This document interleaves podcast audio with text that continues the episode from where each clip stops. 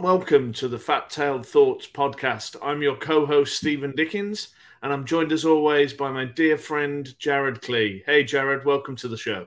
Good morning, Stephen. Happy New Year. Happy New Year to you. So, in the spirit of all things predictions, end of year, looking ahead, we thought we'd jump on that bandwagon and really sort of just go for clickbait with our title um, of today's podcast. So, no newsletter to uh, support this.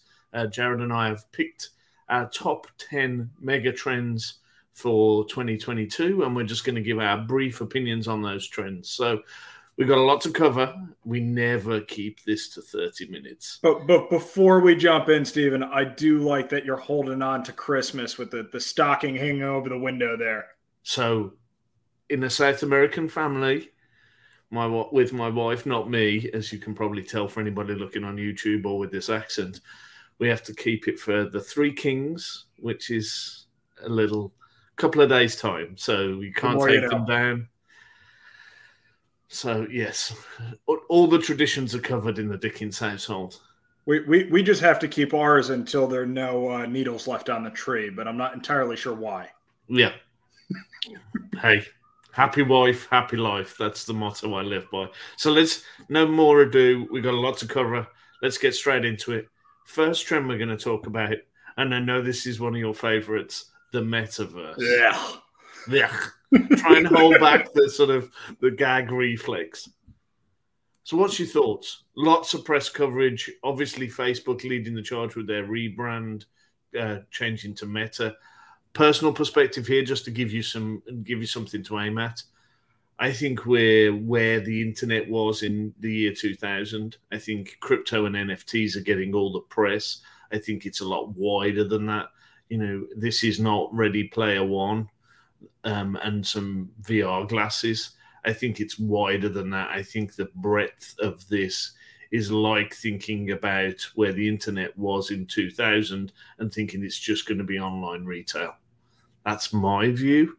Where's your? I know you're less of a metaverse fan, so where's your perspective? Chomping at the bit here. We're we are so early, Stephen. We are mm-hmm. so early, and and the the talk of the metaverse, and and regardless of how we interpret this, whether it's it's the the Facebook Oculus vision of of 3D uh, immersive experiences, whether we want to talk the Pokemon Go, the augmented reality experience, whether we want to layer in these kind of novel types of assets, NFTs, other types of digital assets, the retail experience around that, the novel payment stuff. We are so, so, so early. And and where where I gauge that from, Stephen, is is my parents are they're not digital natives by any means, but they generally try and keep up with what's going on. And these are folks who, for the most part, can't. Dogecoin is not something that's on their radar. The ability, just the basic user experience of what it means to have a crypto wallet or to use any of these in any way, it's so totally foreign. And right now, it's a massive hurdle to adoption. Never mind regulatory and whatnot that we could talk about. So to me, when when what I would think of as as intelligent everyday people have a user adoption hurdle so large that they simply write off the entire space. Yeah, I just don't think we're there yet. I, I think you hit on a really key point for me. I set up a MetaMask wallet the other day. It was ridiculously complex. I had to watch multiple YouTube videos. I set up two by mistake. And that's one of the mo- more popular wallets that's apparently very easy to set up I set up an Oculus wallet that had a good UI. I've got to admit, for a, for a sort of a cold storage wallet. I think 2022, the the rush. If you're a UI designer, I think crypto's the space to be looking at. That that part of the market's going to explode. So I've got to keep us on topic and keep us on time. Yeah. Here, so my, a- my short summary on the metaverse: lots of marketing, very low realized unless you are kind of uh, at the, the forefront of the curve, in which case I think the funkiness, the excitingness, it's it's it's 1992, 93 of the internet where you're still one of the first. Yeah, I think it's it, it's absolutely going to go gangbusters. But for the ordinary person, a couple years off at least. Yeah, I would uh, completely agree. Topic number two, we covered it in a two part series um, in our previous two episodes. Uh, so we're episode 10. So if you want to check this out, episode 9 and episode 8 um, was inflation. So thoughts, obviously, some big trending numbers for, um, at the end of last year. Where do you see inflation for this year? I, I'm still uh, I'm still working on getting myself a coin flipping monkey, so so I'm not particularly. You didn't get Santa didn't bring you a coin. No, I'm, I'm a little disappointed, Stephen. Um, I asked, I tried. Uh, so you're not going to make a prediction. You didn't get the monkey. That's the problem here. No, I, it, realistically, I mean, let's just talk about the drivers for a second. Um, we we have a massive demand bump that happened. It turns out when you hand out money to lots and lots and lots of people, as expected, that starts to get spent. Um, we've seen, uh, especially in the US, we've seen the savings rate start to normalize. A lot of that money previously, when we were all locked up, we couldn't spend that money. It simply got put into savings. We're starting to see that get spent. So never mind the the supply chain problems, which are continue to work themselves out. We continue to have this demand, massive demand bump that we're working our way through. That will continue to take time to normalize. Now, what's offsetting that is the Fed and whatnot uh, are raising, and and their equivalents around the world are raising interest rates and starting to tamper that. But that's gonna that will be threading a needle. So I have the, the, their track record over a long period of time is superb. I have full faith and confidence in the Fed to bring that back down to normal. Yes, it will take a couple of quarters um, to do so back to our target two two and a half percent a year inflation. Fantastic. I think we've got some structural issues. The money printing, you know, build back better. Is that is that going to re- reappear in a couple of months' time with a new new tagline? Don't know. I think it's going to be really interesting to see the where the money printing and some of the under structural M2 money supply goes, and we're playing that ex- experiment in real time. So I, I think we'll be I, th- I, think we'll be covering inflation again in 2022 as a topic. Topic number three we've got here globalization lots of worrying news and buildup of troops on the border of ukraine ongoing tensions in the taiwan strait. What's your view from that broadest macro lens around globalization jared so, it, it, to me, globalization over any reasonable stretch of time has been a one-way train. Um, we, we've continued to increasingly uh, engage in trade across the entire world, and that's true for almost every country. And that has been one of the major drivers of lifting wealth across the entire globe for going on uh, what 70 years now or so since uh, World War II. It's been a tremendous boom for the world the flip side is we are starting to see cracks in that system and ignore the, the kind of intermediate uh, tensions, for instance. What we're recognizing is that in the case of something like COVID, lack of access to supply, especially for parts that we take for granted, can meaningfully disrupt things. We, we this the concept of just-in-time inventory, while very powerful, also makes the, the production more fragile so for certain types of production, we've seen Tesla do this in particular. They brought almost everything in house that they can down to the, the aluminum manufacturing. There are going to be specific parts of the supply chain that are deemed nationally critical and will be brought back domestically, even though the costs are higher. For almost everything else, COVID's going to continue to be treated as as the one the the thousand year storm and we're going to go back to normal. We're going to con- continue to see trade pick up and so on. Well, that gives us a great segue, segue into topic um, number four here on our list, um, which is semiconductors. That's been a tension point specifically around supply chain issues. We've seen that impact su- su- supply of cars and things you wouldn't think of having semiconductors kind of at the forefront I don't think people, when they think of, you know, options they're picking when they're picking their new SUV, oh yes, that means more some semiconductors are going to be in the car. So, I mean, my boss is probably the leading expert on this space. Daniel Newman, been sort of covered extensively here. But what's your view, Jared? What are you, what are you seeing in the semiconductor space? We're we're seeing dynamics we haven't seen before, Stephen, um, and that's that's going to be very interesting. Um, cu- couple different things before we come to a conclusion on it. Um, one, we're seeing demand across the entire uh, across the entire breadth of semiconductor offerings. Historically, we've seen massive demand up front for whatever the new cutting edge uh, semiconductors is. And then we've had fairly predictable demand for the long tail of yesteryear's uh, models, less uh, uh less transistors, less power, etc. What's happening now, which is bit, which is rather unusual, we're seeing increased demand for those more commoditized semiconductors. Now, think about the production cycles here. What you used to do was you used to build a plant to create whatever the cutting edge was, and then you would hand off. If you're if you're out in Taiwan, you want 100% of whatever this year's cutting edge production is. You hand off the more commoditized components to get fought over by the other producers across the globe, and there's a long tail of those those producers now are having to build factories in order to create more semiconductors for stuff that's five years, six years, seven years old. We've never seen that kind of dynamic in this market.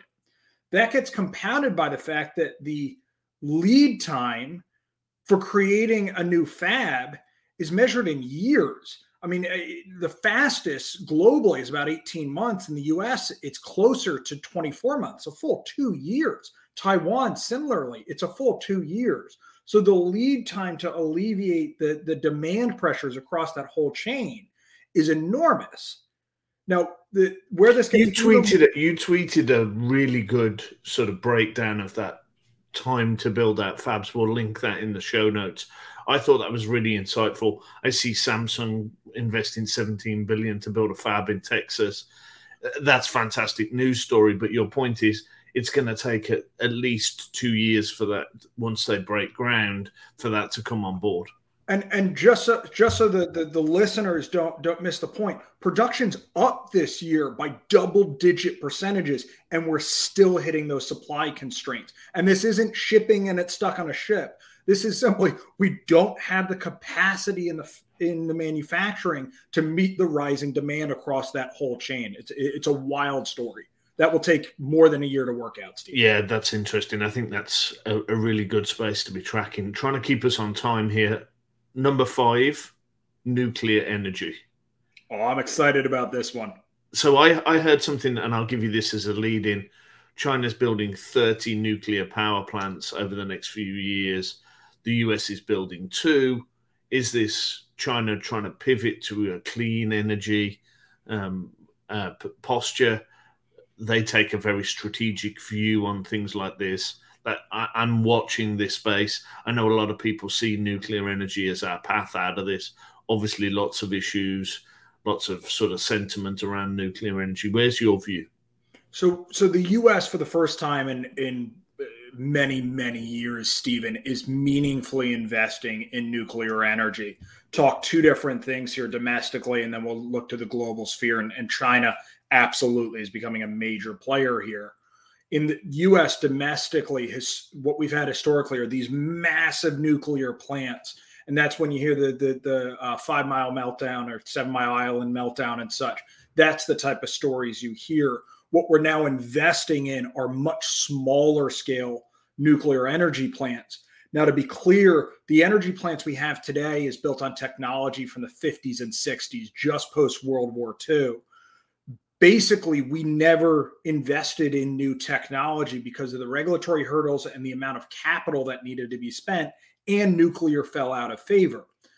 Thanks to the lights of especially bill gates and a number of others with the gates foundation we are we have meaningfully invested in more modern technologies that have a much lower risk profile one but two you can create much smaller nuclear plants. So in the one in the event there's a problem it won't be as catastrophic.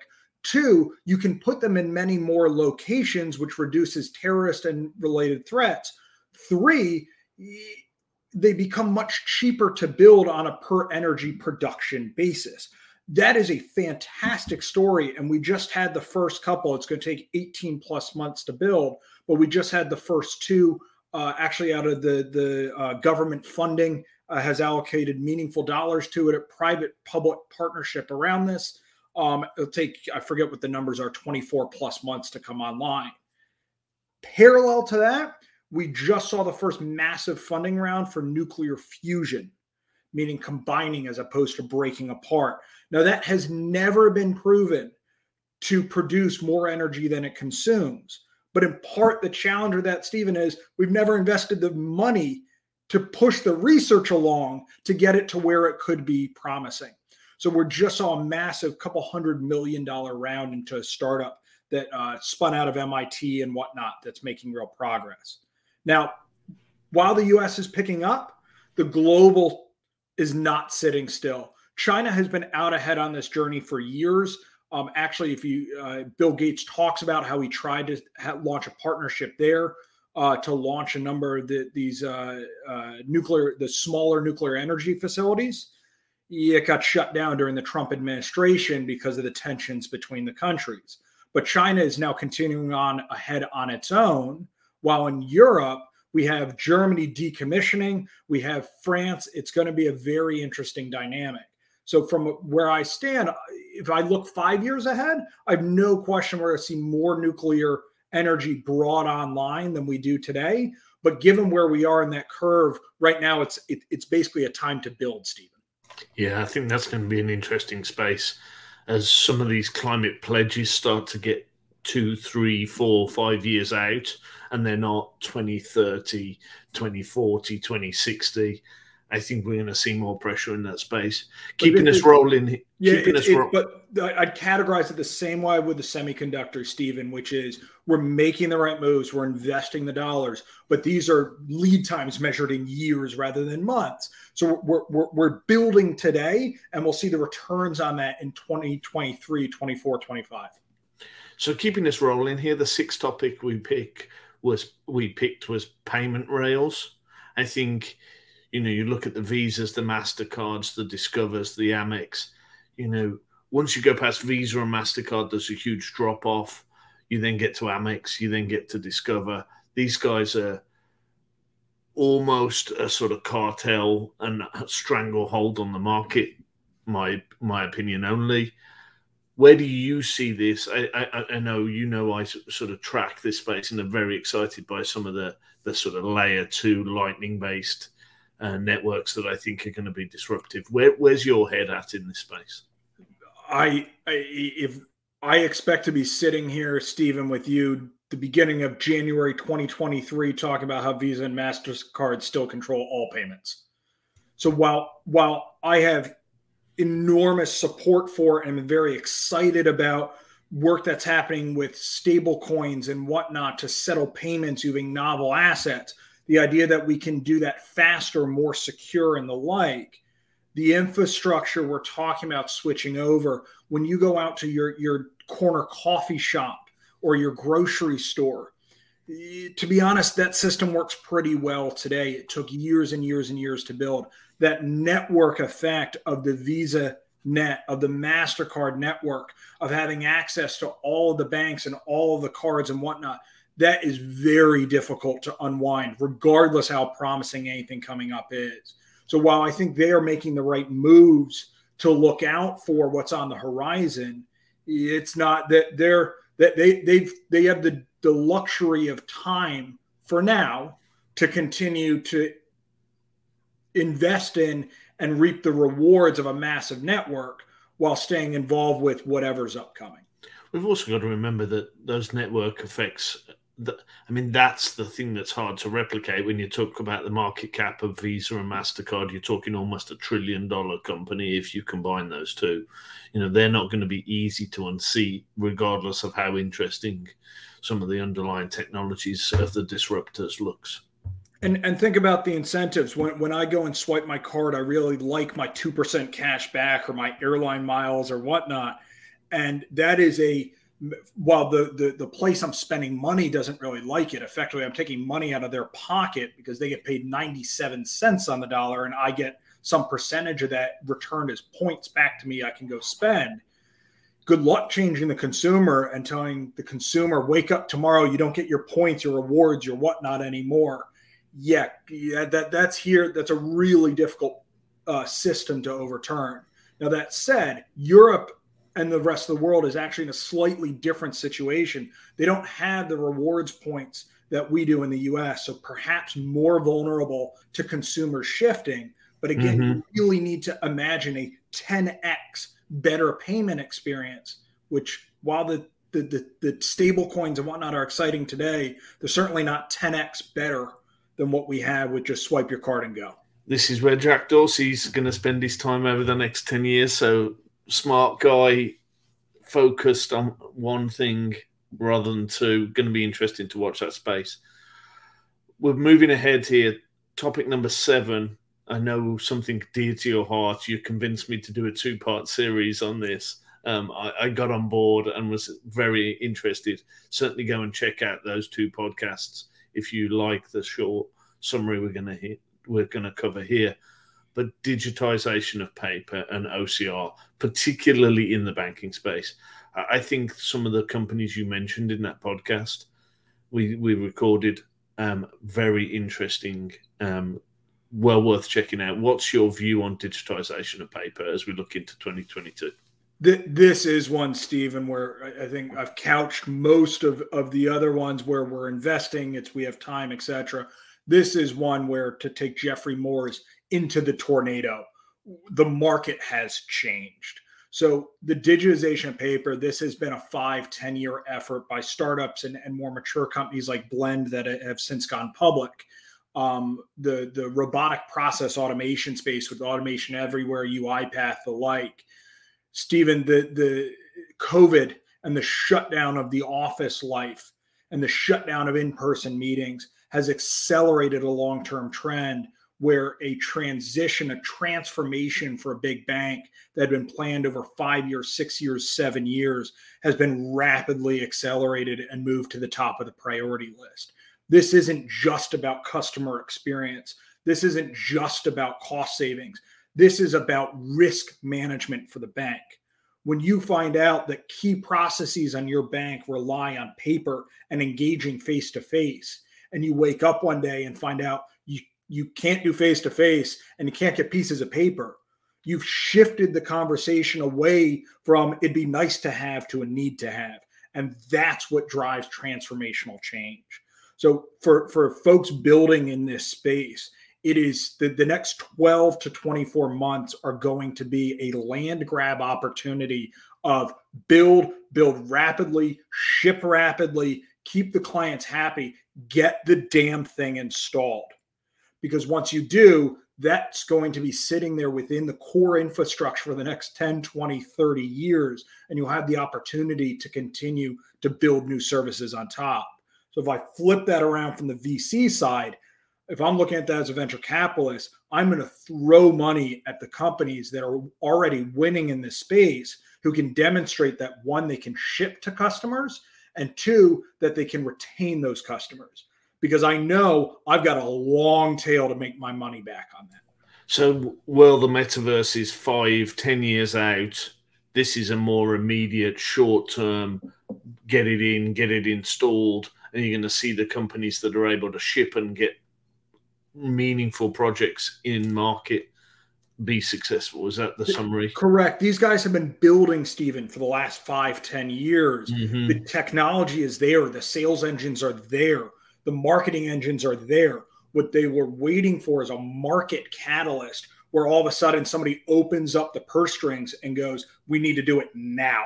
Yep. So all of that is there. It's now about shipping. Okay.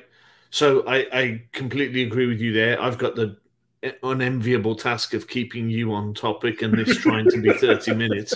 So let's go. We're, we're doing okay. So let's keep going. NFTs is our topic number eight on our list today. I know you and I have. I'm the guy who loves everything new, thinks everything's going to be exciting. Bought four NFTs this year for, for our listeners, Um, don't know what I'm going to do with them. Don't have don't have them hanging on my wall yet. Um, can't connect them to my Twitter account yet.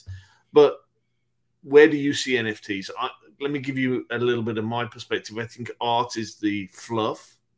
I'm more interested in some of the um, use cases that we're going to see coming now that the technology is established. I'm a watch collector.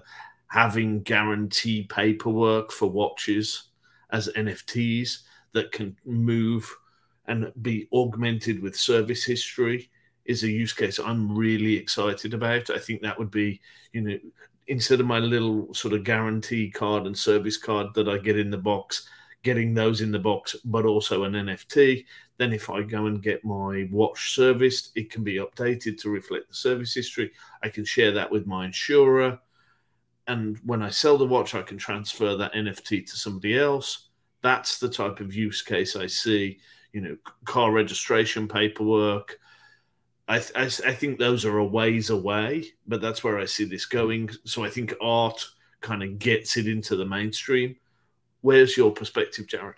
I, I think you nailed it, Stephen. The the only thing I would add is the moment we stop using the term NFT and we start talking about it as a ticket for the movies, as the warranty and traceability on your watch, the deed on the house, and just the digital version, that's when we'll know we've started to make it.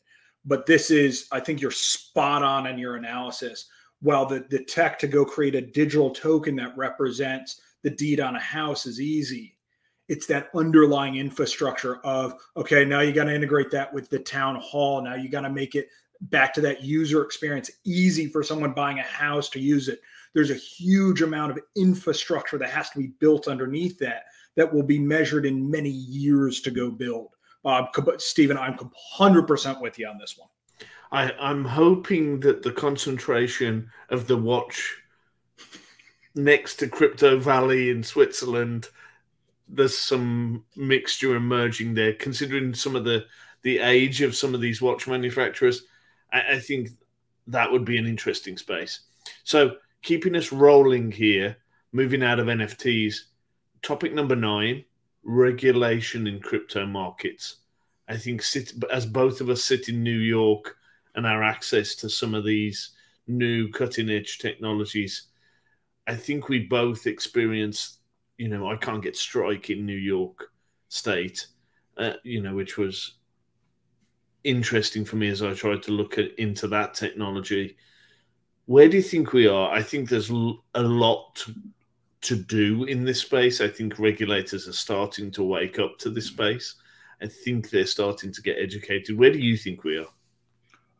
I it's a bit of an overstatement, but but the SEC, the, the Securities Exchange Commission, ha, has largely been asleep at the wheel here. That is, we have wild innovation in the crypto markets of what an asset can be. The idea that it, it can be partial ownership and partial governance, and I can also use it sort of as a currency to pay for things.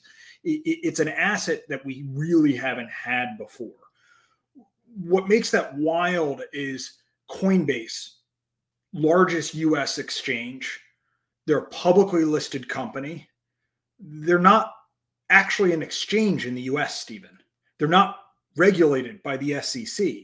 And yet, without a question, there are assets that trade on there that look a heck of a lot like stocks, like equity that falls right under the SEC's jurisdiction.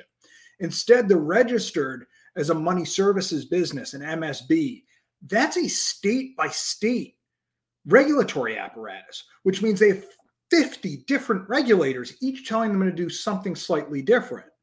Now, also critically, there, Stephen, the regulations on MSBs are by no means robust enough. They were never meant to deal with a Coinbase. They were meant to deal with a Western Union who's moving money from place to place not a central exchange, and certainly not a, an entity like Coinbase where people are storing money long term in the form of cryptocurrency. They're meant for moving money, money transmitters. So it would shock me if we get to this point next year without meaningful change at the federal level from a regulatory standpoint. Now, I think it's it's up in the air. Are we going to get a entirely new regime under an existing regulator? Perhaps. Are we going to get a mandate from Congress that the SEC and the CFTC and the like have to go cooperate? Perhaps. But the uh, the my expectation is we are going to get meaningful legislation at the federal level that drives real change in how these markets are governed. And the place that's going to start, Stephen, is going to be with stablecoins. We are not going to have every Tom, Dick, and Harry out on the street saying, Hey, I've got this new thing that represents a dollar, and please trust me, there are dollars left here. That is going to get folded into ex- regulations that we have today. That one I will make a prediction on. That looks most like the money market mutual funds. That's likely to get folded into the the money market regulations or something closely akin to that which drastically redu- uh, limits the assets that can back uh, the stablecoin. One and two, I expect that we will get clear uh, bankruptcy rulings saying that if you own a stablecoin, in the event that the stablecoin issuer goes bankrupt, you get first in line to get your money back as opposed to the equity holders in the stablecoin issuer themselves. So we're going to come back to CBDCs as our uh, tenth topic, but just want to ask you a, a, specific question. I'm catching you out here. Where do you see New York regulation and the BitLicense? I With the new mayor coming in, do you are you optimistic we're going to see New York step up its game from a regulatory perspective? Because I think they're behind, and I think they're being burdensome on some of the companies that do want to be close to where the center of finance is for you know Web two, if we want to call it that. I don't expect meaningful change on the BitLicense, Stephen. New York is in a privileged position because it remains the financial center of the US and, and for most assets, the world as a result, New York gets to write regulations that are more restrictive. We can have taxes that are more onerous and the like.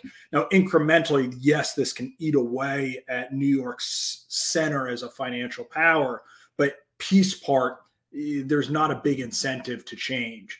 What we've seen to date is the likes of Coinbase and Paxos and a lot of the big players eh, regardless of their opinions of it, they're all complying with it. They've all signed up to deal with it. And anyone who wants to get big also signs up to deal with it. So there's not a massive incentive. Where I, again, I do expect meaningful changes the federal level. If we got change at the federal level, that may impact what New York does with the BitLicense. But I do not expect New York to be the first mover. So this was always an optimistic uh, endeavor. Uh, we're 33 minutes in almost, and we're coming on our 10th topic CBDC, central bank digital currencies.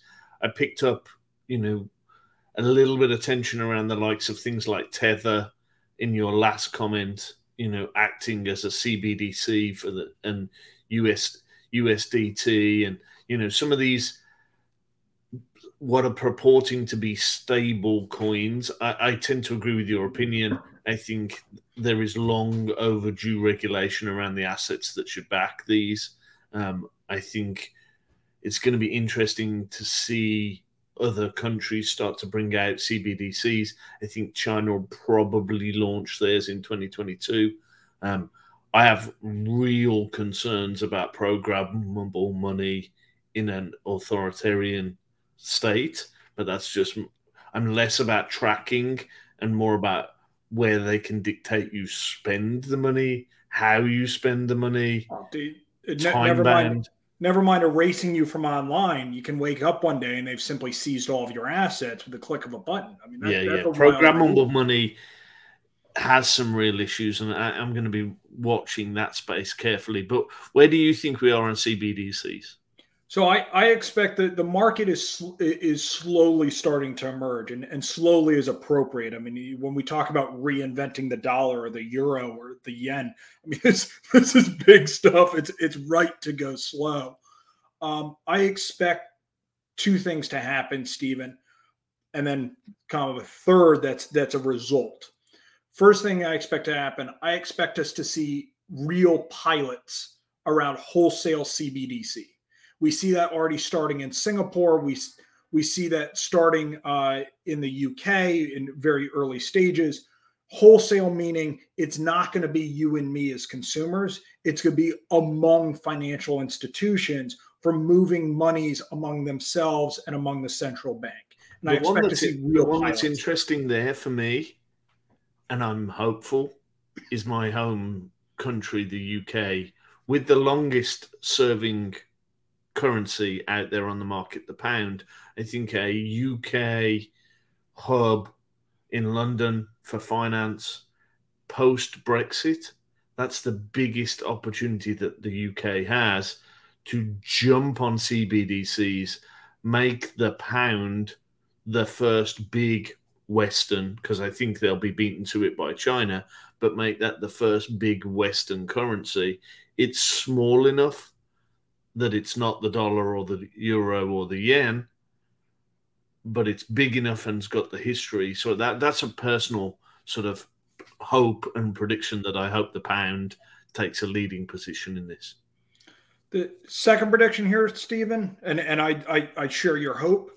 I do not expect any sizable country with, with, with a currency that's meaningful on the global scale to move ahead with a retail central bank digital currency. Meaning, I do not expect you and me to hold some digital version of an account on a central bank's balance sheet.